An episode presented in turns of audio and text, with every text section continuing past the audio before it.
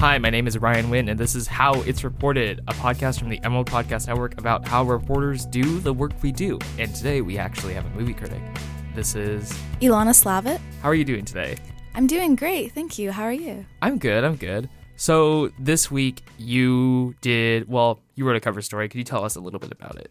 Sure. I wrote a cover story on the Oscars and some of the problems that it has in terms of intersectionality. The Oscars are coming out soon, next week, and so I thought it was an interesting time to bring forth this subject.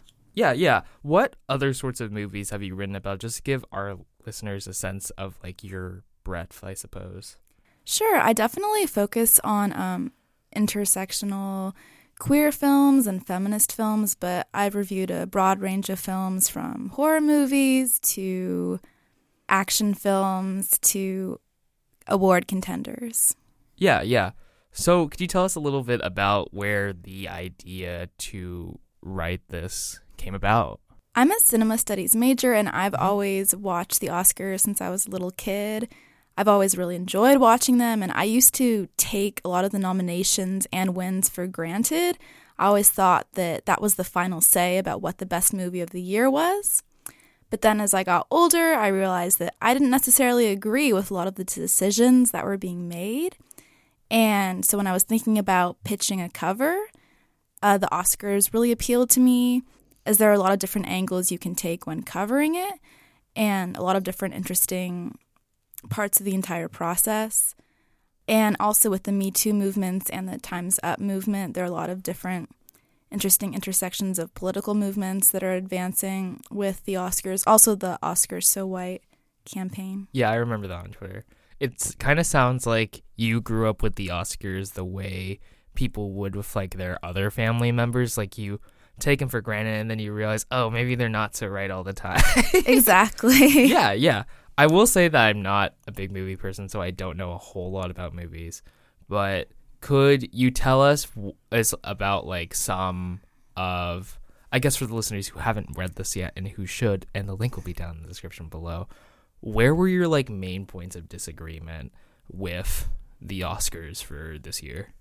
Yeah, um, my main points of disagreement with the Oscars this year is definitely the nominations for Best Picture for uh, Bohemian Rhapsody and Green Book. I personally, although this is very objective, I extremely disliked both of those movies. and I do not think that they're uh, worthy of nomination. There's also a lot of controversy, which I discuss in the article, about how the director, Bryan Singer of Bohemian Rhapsody, was accused of sexual assault, yet the film is still being nominated at the Golden Globes, where it won, and then the Oscars.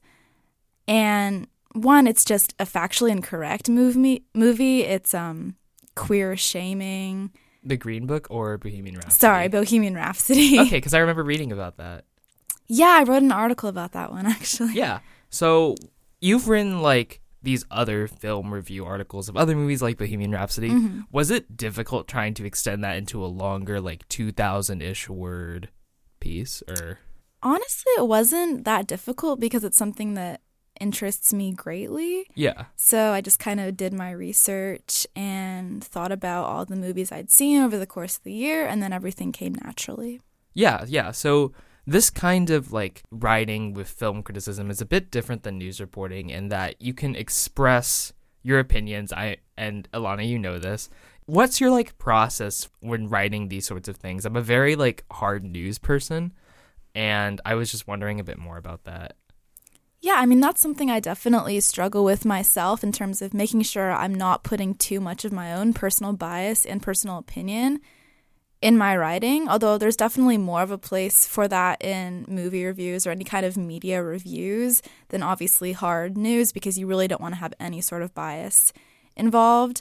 In general, I have to say that just art reviews in general, you can't avoid bias. It's always going to be there. You just have to make sure that you do your research and that you use film terminology and specific film devices in your writing so that you're not just rambling and using only personal preference. Yeah, it also feels to me like art when it does personally connect with you, that is like a sort of personal bias, and like that's a good thing though. It's not necessarily a bad thing in that sense, Mm-hmm. right? Or is that like Definitely. And also, there are some films for me where I can tell from an objective standpoint that they are brilliant films. Oh, I thought you were gonna say really bad. yeah. That too, that too. Um, but I personally, for whatever reason, the movie didn't resonate me resonate with me. For example, I understand that Roma is a beautiful, gorgeous film. The film itself didn't resonate with me as much as The Favorite did, or other films of this year. But I still recognize its great achievement. Yeah, that's really cool. Could you talk a little bit about the main argument in your article about how it just kind of this one bias organization picks the best movies a little bit? We've talked about this a little bit already. The main argument in my article is basically talking about how this one organization picks a lot of movies based on personal bias and also outside sources. And I really wanted to connect that with intersectionality and how, because of all of these different elements that prevent the organization from being as non partial as possible, a lot of intersectional nominees uh, get left out of the cultural sphere. What I'd definitely like readers to get out of this article is to critically think about the movies that they're watching, the award nominations they're watching, even the film reviews they're reading. Don't take everything I say as the rule on film. It definitely comes from my own personal bias. You just have to admit that in everything you view. For whatever reason, certain films might resonate with you more than others. And just the general idea, even skating past this whole argument that I'd like people to take, is that the entire world is biased, especially the art world, and just watch what you love. And even if it doesn't get the greatest reviews, if you enjoy it, that's all that matters. So, when you were writing on this story, what was like the most d- difficult part of doing it? We talked about a little bit before about how extending the length of this wasn't necessarily the hardest part for you. So, could you tell me what was?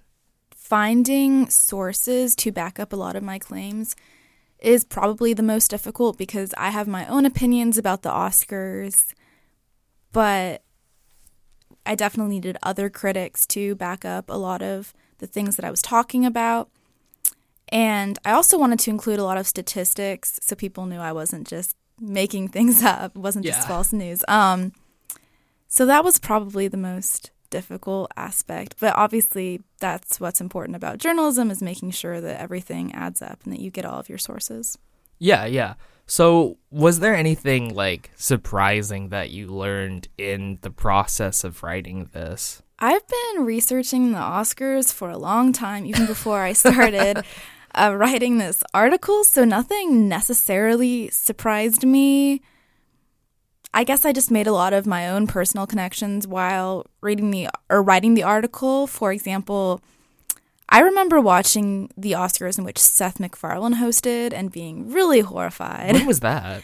Oh gosh, 2013. 20 it was that recent? Mm-hmm. Oh, that was like 6 years ago actually. Go on, I thought and he made like blackface jokes and this whole song about boobs and it's in the article.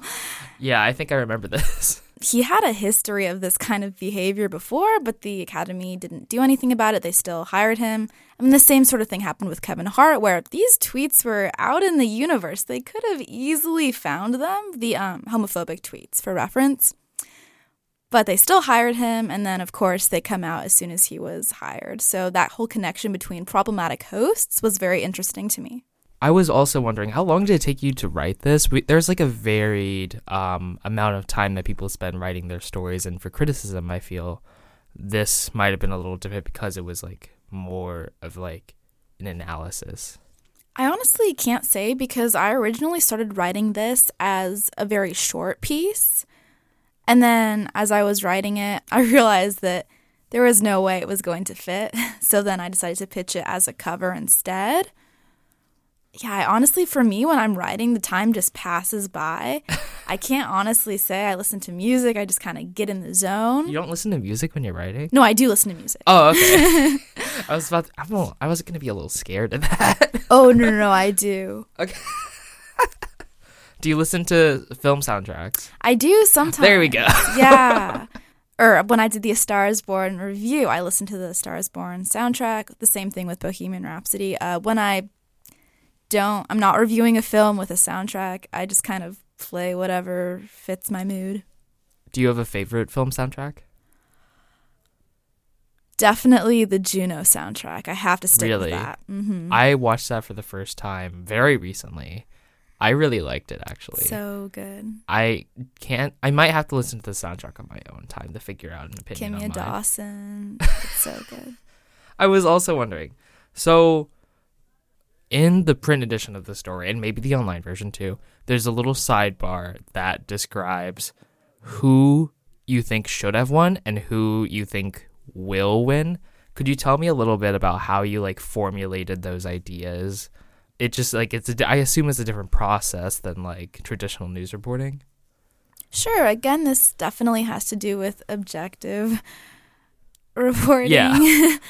this also has to take into account the specific nominee. So, people that I think should win Best Actor, Best Actress, for example, aren't necessarily in the nominees.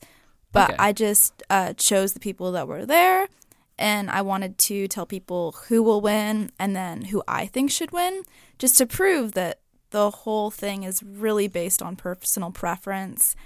And whoever wins, it really doesn't matter in the long scheme of things because all of the nominees are just so incredibly talented. Yeah, yeah. So this was your first cover story. How does it feel like seeing it in print today? It feels amazing. The graphics that everyone did were incredible. I've never had, yeah, a cover story in print, so I'm very, very excited about that.